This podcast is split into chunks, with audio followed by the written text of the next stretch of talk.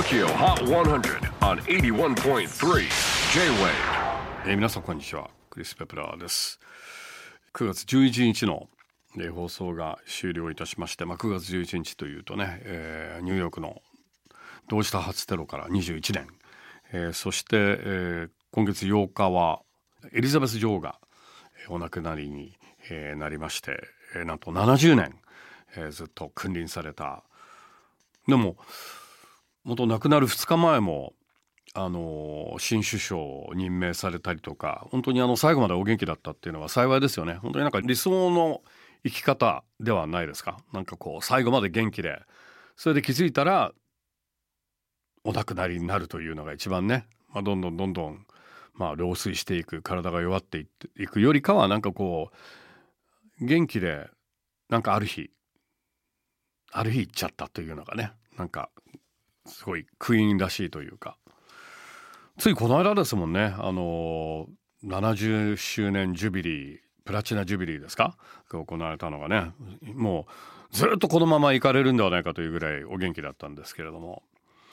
さあ、えーそんなエリザベス女王大往生、えーということですが最新のトップ5をここでチェックしましょう。5位は BLACKPINK Pink Venom 続きオンエア好調ながら痛恨の2ポイントダウン。いきなり4位に初登場。Elton John and Britney Spears Hold Me Closer 大物タッグがハイパワーデビューを決めました。3位はジョー・エム・バーバー Tell Me 先週4位に後退したものの再びトップ3圏内に返り咲き。なんとなんと4週連続で足踏み状態。2位アド新時代。このまま新時代の訪れはないのか。では東京ホットハンドレッド最新のナンバーワンは向かうところ敵なし「ザ・1975」が4連覇達成。この夏最大のヒットとなりました。セソンカー TOKYO HOT 100 4straight weeks No.1 は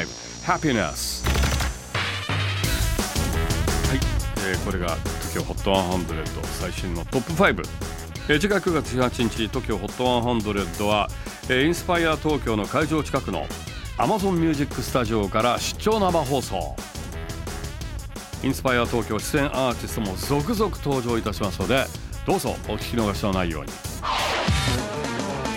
J-WAVE PODCASTING TOKYO HOT 100